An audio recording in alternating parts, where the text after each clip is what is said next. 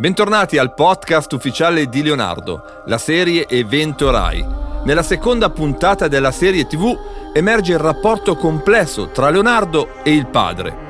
Come probabilmente sapete, Leonardo nacque da un rapporto extraconiugale e non venne mai riconosciuto. Per questo passò la sua infanzia con i nonni e gli zii, anche se il padre continuò a prendersi cura di lui, tanto da portarlo poi, una volta ragazzino, a Firenze, città dove il padre viveva e lavorava come notaio.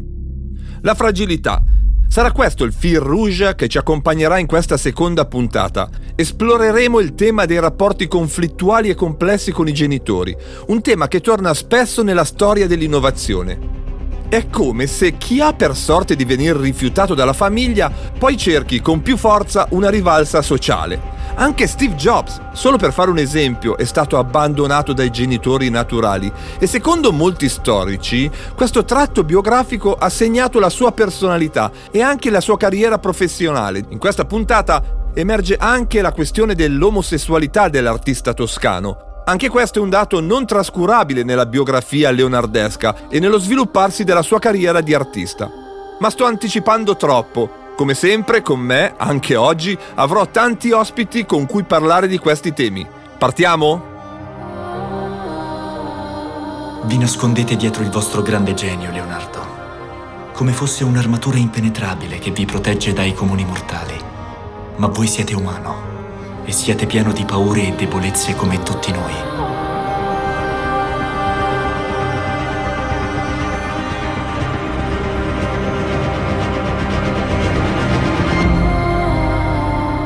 Nella serie, mentre Leonardo è alle prese con la scoperta della sua sessualità e con un rapporto sempre più complesso con il padre, nella bottega del Verrocchio stringe amicizia con Tommaso Masini, che nella serie è interpretato dall'attore Alessandro Sperduti, con cui ho dialogato a lungo sul suo ruolo nella serie Leonardo. Sentite. Allora siamo con Alessandro Sperduti, che è l'attore che interpreta uno dei discepoli più importanti di Leonardo da Vinci. A te la domanda di rigore che ho fatto a tutti gli attori chi è Tommaso Masini? Tommaso Masini è un apprendista nella bottega del Verrocchio, un artista molto talentuoso, infatti diciamo, le, sue mire sono quelle di essere primo assistente, insomma è anche consapevole diciamo, del suo talento, della sua bravura che è anche abbastanza riconosciuta e condivisa e studia con Leonardo appunto nella bottega del Verrocchio. Sicuramente è come dire, una persona molto ambiziosa, eh, soprattutto diciamo, nella prima parte del racconto, no? per uh, cercare di scavalcare, di, di, comunque di arrivare, di raggiungere i propri obiettivi,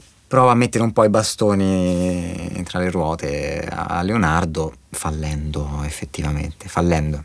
È un personaggio che ha un bellissimo arco, diciamo, un racconto bellissimo. Come ti sei preparato a questo ruolo? Hai studiato, hai letto, ti hanno passato libri? Come si prepara un, un ruolo come, importante come il tuo?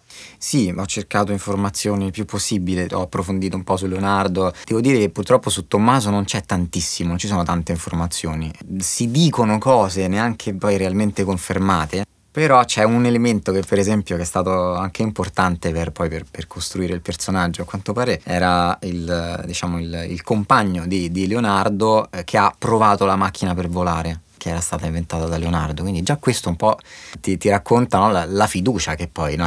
effettivamente che Tommaso aveva in Leonardo e viceversa sicuramente. Però insomma lui si è, si è prestato totalmente e credeva totalmente nelle, nelle capacità di Leonardo.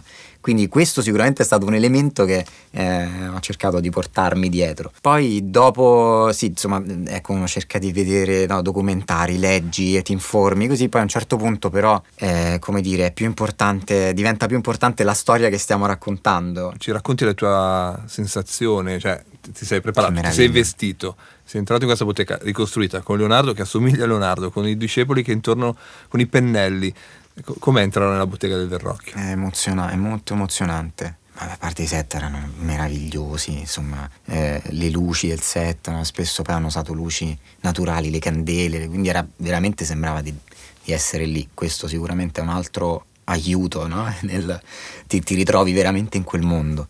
Poi diciamo ci siamo entrati gradualmente perché abbiamo fatto prima di iniziare a effettivamente le, le, riprese, quindi a girare, abbiamo fatto due settimane di una sorta di corso intensivo di, di disegno. Quindi c'è un, un, approccio ovviamente diciamo così un po' sommario, non era, non era, approfondito perché non c'era il tempo, ovviamente fare un corso reale di disegno approfondito ci, vuole, ci vogliono anni probabilmente, però insomma era un, un inizio.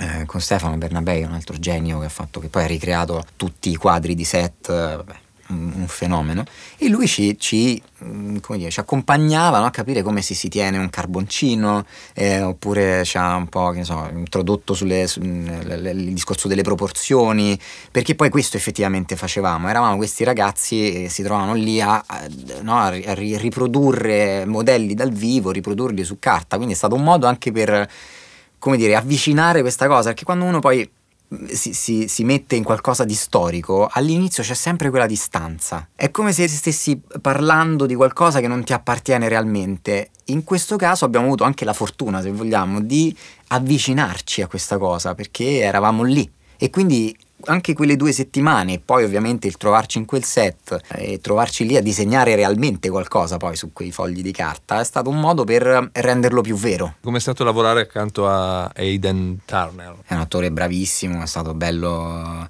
vederlo lavorare, interagire, interagirci diciamo su, sul set perché era proprio bello vedere come poi entrava nei panni di Leonardo, quindi già questo era emozionante. Eh, vedere il modo in cui no, diventava piccolo piccolo, diventava quasi, quasi un bambino in dei momenti, insomma lui è è grande, è alto, è grosso e lo vedevi, è un bambino, c'erano dei momenti in cui era proprio un, un ragazzo, un ragazzino che stava cercando no, l'identità, stava cercando di capire no, dove andare, in che direzione andare, quindi quello che diciamo prima, no, il movimento continuo e dei momenti in cui diventava un gigante e usciva fuori la, la, l'arroganza, vogliamo dirlo così, cioè l'arroganza di, di, di, un genio. Qual è stato il momento in cui il tuo personaggio si rende conto che Leonardo ha un talento incredibile? Penso, io perlomeno l'ho identificato con il momento in cui per la prima volta vede, eh, c'è questa commissione che viene data da, da, da Verrocchio, che sono questi schizzi di, di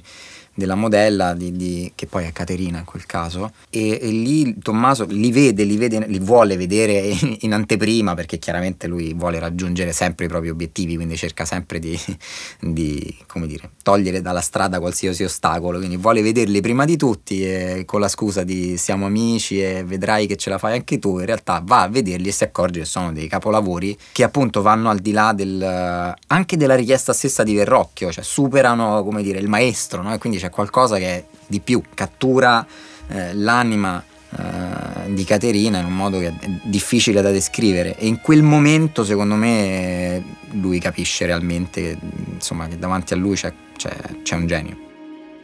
Niente è mai abbastanza. Raggiungere l'irraggiungibile, ecco che cosa ci procura la vera gloria.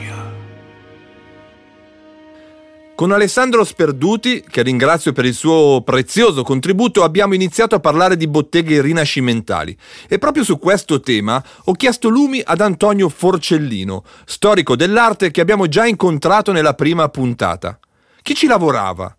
Come si entrava in questi luoghi? Come erano organizzati? C'era una suddivisione delle competenze? Ma eh, intanto dobbiamo sforzarci di rovesciare eh, la nostra prospettiva su queste botteghe. Queste botteghe non avevano la considerazione che gli attribuiamo noi, erano botteghe artigiane, non tanto diverse da quelle che oggi noi consideriamo come la bottega del fabbro, la bottega del falegname. Erano eh, dei luoghi dove si faceva un artigianato raffinato, quindi dobbiamo considerare che socialmente erano collocate in un ambito molto basso. A queste botteghe non venivano destinati i ragazzi della buona borghesia, a queste botteghe venivano eh, destinati i ragazzi del proletariato. Era un lavoro molto umile. Proprio a Firenze, nel corso del 400, invece in queste botteghe si afferma una specie di eh, fioritura della genialità. Queste botteghe, in questo rapido trasformarsi della società italiana, queste botteghe diventano il centro del sapere concreto, in un momento in cui si capisce che questo sapere può portare a un grande progresso. Questo era successo nell'economia, cioè gli industriali, i banchieri avevano conquistato le risorse, la gestione delle risorse economiche europee e eh, di riflesso anche nelle botteghe cominciava a imporsi un eh, sapere empirico che era destinato a produrre a sua volta potere. Ricordiamo che, per esempio, nella bottega del Verrocchio non è che si producessero solo eh, dipinti, eh, sculture, immagini votive. Nella bottega del Verrocchio si producevano anche bombarde, si producevano armi in un momento in cui la nuova tecnologia bellica stava cambiando completamente i rapporti di potere tra gli stati e tra i potentati. Quindi queste botteghe che eh, partono da una condizione, come abbiamo detto, di, di, mediocrità artigianale, diventano sempre più importanti, diventano sempre più importanti per la eh, eh, promozione della scienza. La vera scienza non si fa nelle università, ma si fa nelle botteghe, un po' come diremmo oggi, non si fa nelle università dell'Ivy League, ma si fa a Silicon Valley. E così erano a maggior ragione nel 400 queste botteghe. Mentre gli studiosi si interrogavano sui cieli aristotelici, e nelle botteghe trasformavano la materia. Quindi queste botteghe diventano i laboratori sperimentali di un nuovo sapere e naturalmente poi di una nuova capacità di immaginare il mondo e di fermarlo nel nelle immagini. Infatti in pochi lo dicono, ma nelle stesse città in cui Leonardo operava nel 400-500 poi nascerà un signore che si chiama Galileo Galilei, che comunque io credo abbia drenato no? questa capacità di andare in laboratorio, di sperimentare, di costruire strumenti da, dal Rinascimento italiano, anche se ormai siamo ben fuori no? da quel periodo. Però ci dimentichiamo che Leonardo e Galileo hanno vissuto nella stessa città e Galileo è il primo scienziato sperimentale della storia, quindi la sperimentazione in laboratorio fa parte di quel DNA culturale di cui ci parlavi. Senti, hai parlato appunto di queste fasce sociali di persone che non, non erano appunto dei borghesi o dei nobili che andavano una bottega, quindi ti chiedo a livello economico, queste persone un po' come se prende Leonardo, lo stesso Verrocchio, come se nella bottega prendessero un ascensore sociale, cioè diventavano ricchi, eh, vivevano distenti, ecco raccontaci perché la questione sociale economica poi è fondamentale no? per gli artisti ancora oggi. Quanto guadagnava Leonardo dal Verrocchio? Diciamo che alcuni trovano il successo, trovano il successo perché quello è un mercato in espansione, è un mercato nel quale l'artigiano diventa artista e quindi lì c'è un cambiamento sociale. Tra l'altro il cambiamento sociale è prodotto proprio da Leonardo. Leonardo è il primo forse ad avere consapevolezza che eh, il talento è una merce eh, economica importante. Cominciamo col dire che molto spesso la condizione nelle botteghe era miserabile. Eh, noi abbiamo la documentazione proprio del Verrocchio in uno dei primi censimenti. Eh, beh, Firenze era molto eh, severa nella riscossione delle tasse no? E in uno dei primi censimenti Verrocchio dice con quello che guadagno nella mia bottega non mi ci compro le calze e quindi eh, è un'espressione molto bella, è una vita di stenti, erano operai, erano artigiani. Però che succede? Eh, Leonardo per esempio, il, il, gesto rivoluzionario che farà Milano con la Vergine delle Rocce, rifiutandosi di consegnarla al prezzo che era stato pattuito. Quello è un gesto rivoluzionario.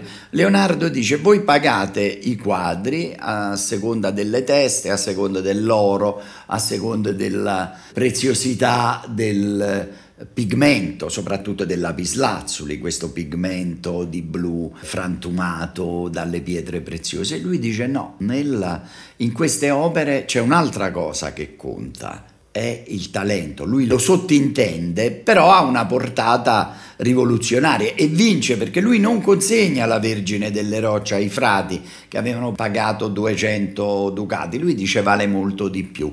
E infatti trova a chi venderla, probabilmente a Ludovico il Moro o a suo nipote e, gliela vende al doppio. E quindi questa è la prima fortissima affermazione di un eh, potere della creatività che è tipico della società moderna e che nasce in Italia. Dopo Leonardo poi eh, arriverà Michelangelo e poi infine Raffaele che sono i tre artisti che impongono una nuova immagine, naturalmente un nuovo valore economico. Dopo questi tre ragazzi eh, gli artigiani diventeranno principi. Bellissimo.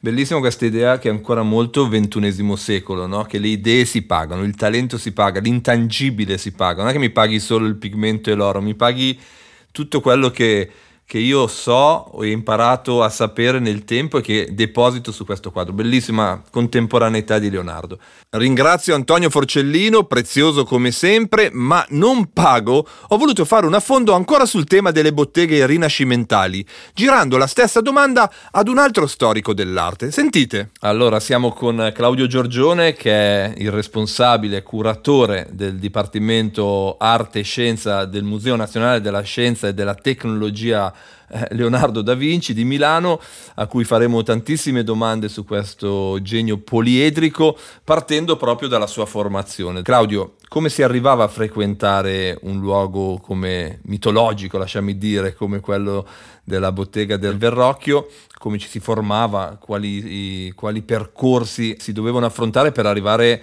in un luogo eh, artistico come quello della bottega del Verrocchio? Ma innanzitutto dobbiamo immaginarci sempre come ambienti eh, molto variegati, molto rumorosi, divisi in tanti tipologie di settori in cui i giovani eh, artisti eh, entravano praticamente da ragazzini, compreso Leonardo, e ovviamente seguivano un percorso di crescita che era graduale eh, all'interno di un ambiente che li accoglieva e li faceva eh, sentire parte di una grande famiglia, quindi il maestro diventava un punto di riferimento a 360 gradi perché si viveva insieme, eh, si mangiava insieme, si lavorava insieme, i giovani artisti iniziavano eh, familiarizzando con gli attrezzi della bottega, con i materiali, preparando i colori, preparando le tavole perché non si dipingeva ancora su tela ehm, in quel momento e poi assistevano il maestro in qualsiasi tipo di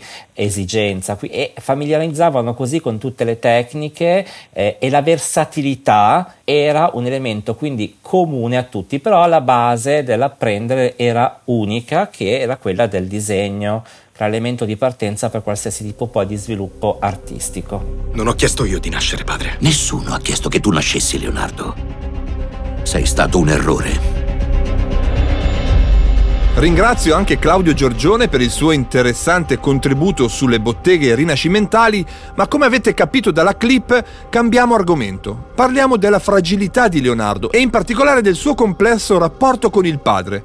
Per parlare dei lati più umani di Leonardo, quelli che lo stesso artista toscano chiamerebbe i moti dell'animo, ho dialogato a lungo con Luisa Cotta Ramosino, la produttrice creativa della serie Leonardo. Sentite cosa mi ha detto. Ci, ci racconti, l'abbiamo già accennato, alla fragilità di, di Caterina, alla fragilità nascosta di Leonardo, ma che parte fondamentalmente da tante cose, ma una in particolare è il rapporto col padre. No?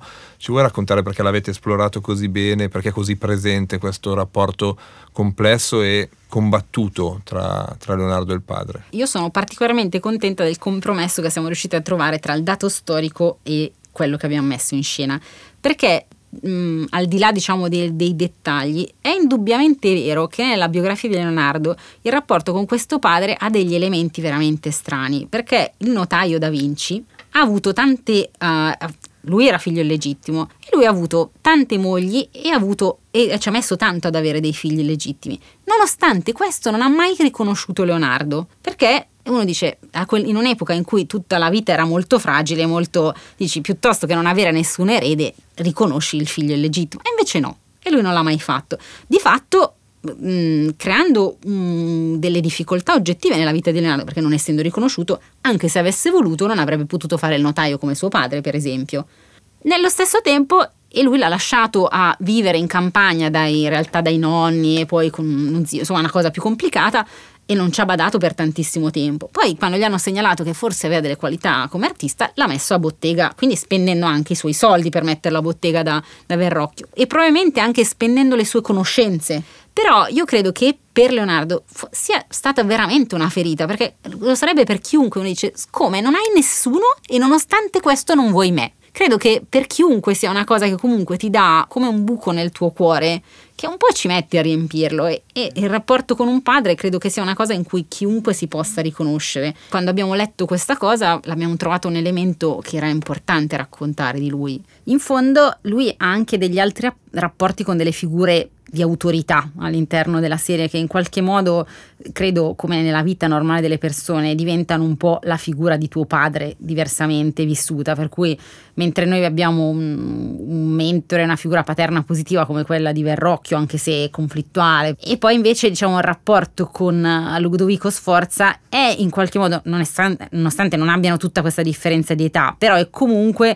uno da cui tu ti aspetti un giudizio, che, eh, in, in cui c'è un rapporto di rispetto o mancanza di rispetto reciproci che secondo me sono interessanti nel corso della stagione perché Leonardo con la insicurezza che dà il fatto di non essersi sentito amato, è sempre disperatamente alla, alla, ricerca di un riconoscimento di qualcuno che gli dica che è bravo, che ha fatto bene, che il suo talento non è stato sprecato e quindi questo è un aspetto interessante da raccontare. Vero, vero, umanamente molto potente. Eh.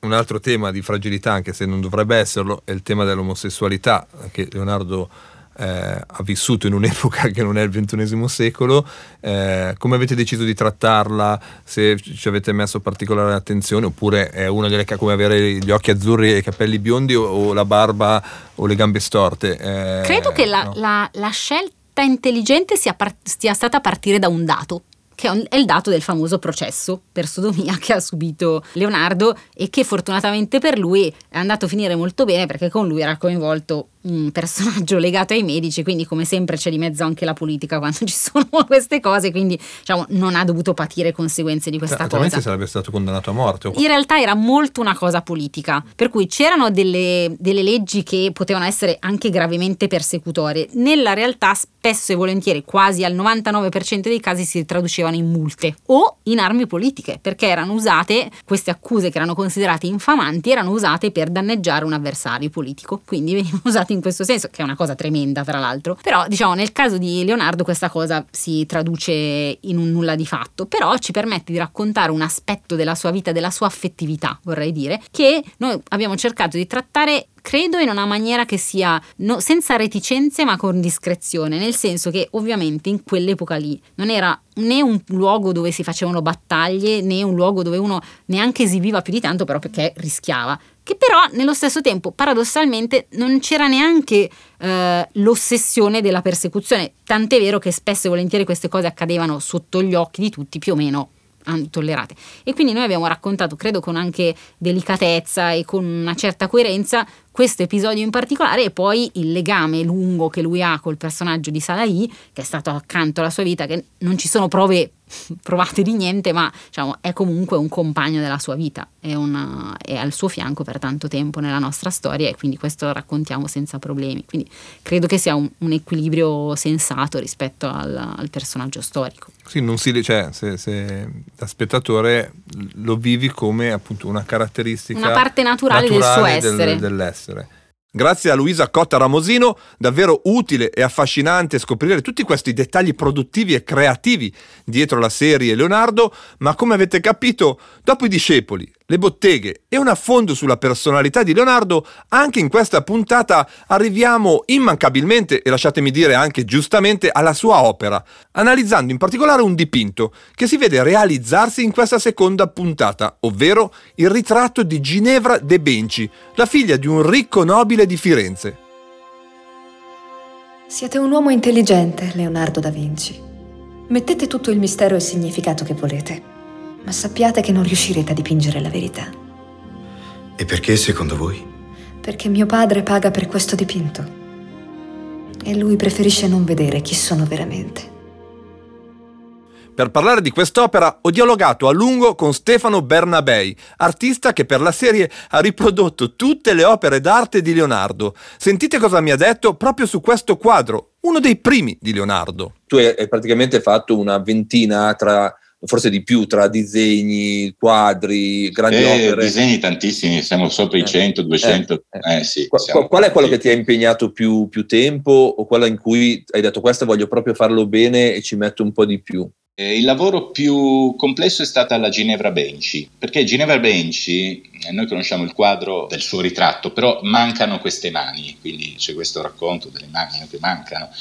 Quindi ho dovuto in qualche modo, e forse unico nel suo, unica volta che è stato riproposto questo quadro, nella sua, eh, nella sua eh, reale eh, struttura, nel suo reale formato, che era un formato chiaramente aureo, quasi rettangolare, invece noi abbiamo questa Ginevra Benci che sta dentro un quadrato, proprio perché mancano queste mani. E quindi attraverso questi, lo studio delle mani che si possono ritrovare di Leonardo da Vinci, ho dovuto ricreare le mani pittoriche, quindi è, è stata con il, le sue simbologie e quello è stato il lavoro più lungo e anche più pericoloso perché abbiamo proposto questa, questa, questa Ginevra non più amputata, quindi realmente come Leonardo l'ha dipinta. Io non ho cambiato i connotati di Ginevra Benci, ho ricostruito le sue mani attraverso i suoi disegni, ho cercato di, di far sì che le spalle di Leonardo si ricollegassero ai polsi e alle mani. E, l'andamento delle mani doveva essere l'andamento delle mani che Leonardo solitamente dava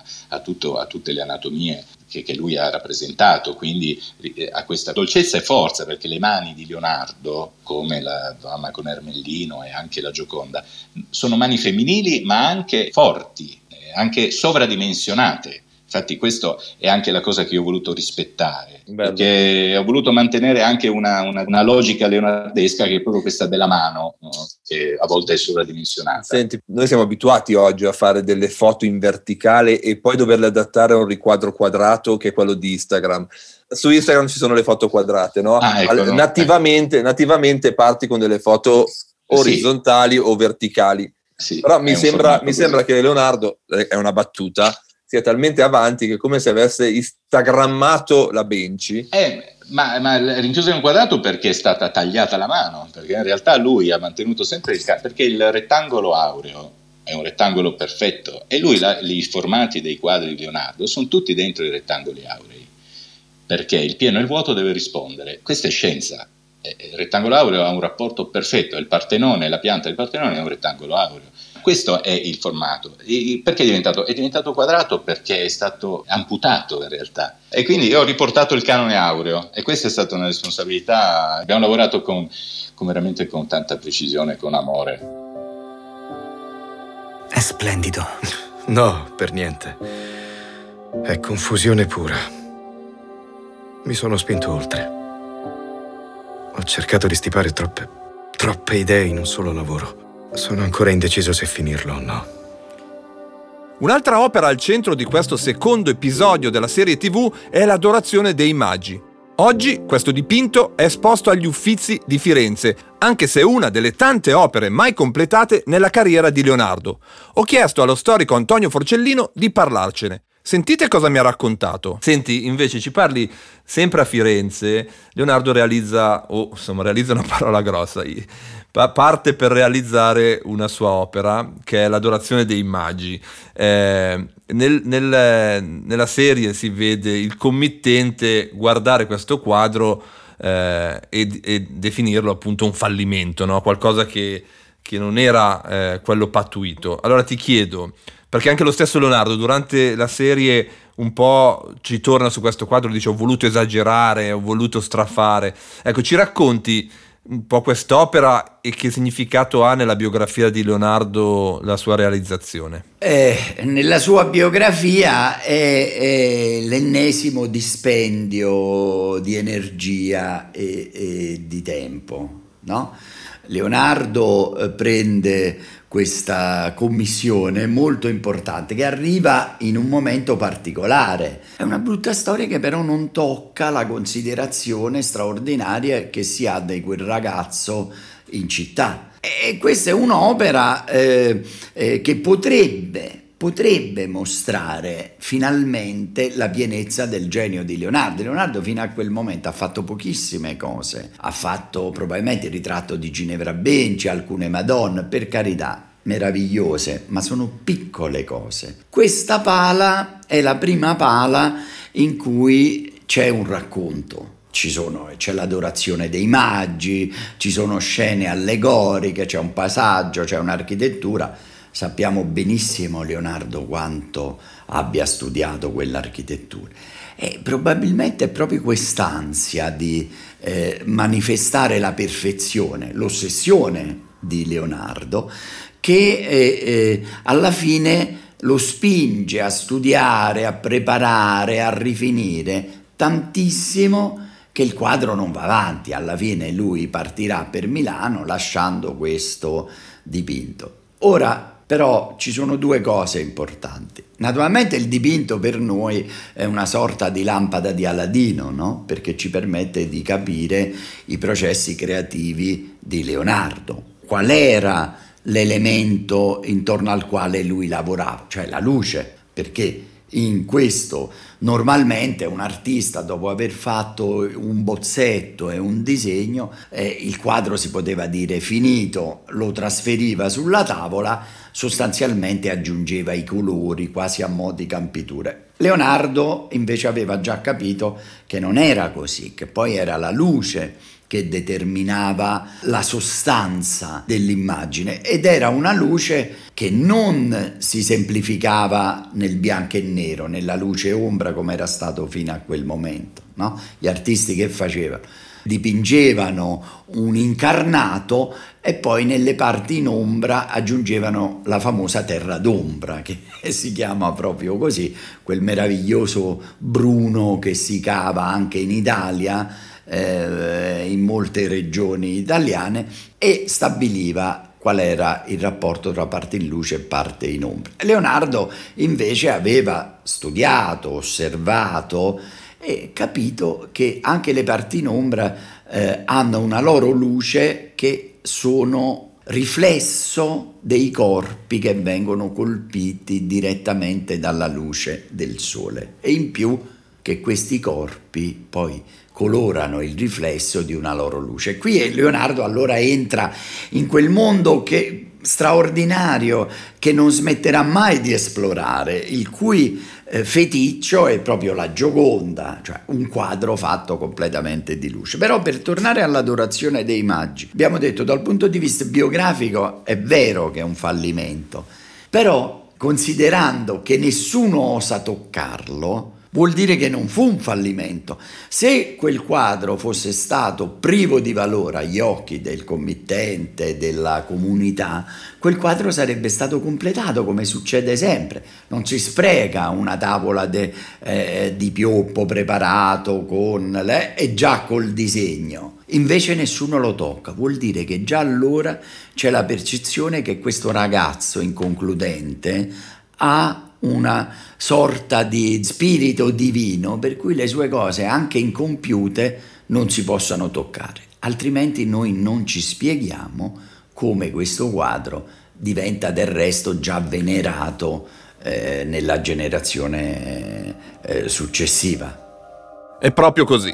Come dice Antonio Forcellino, Leonardo sembra davvero puro spirito divino, un artista da venerare. In fondo, anche noi, ben 500 anni dopo, siamo qui per continuare questa venerazione.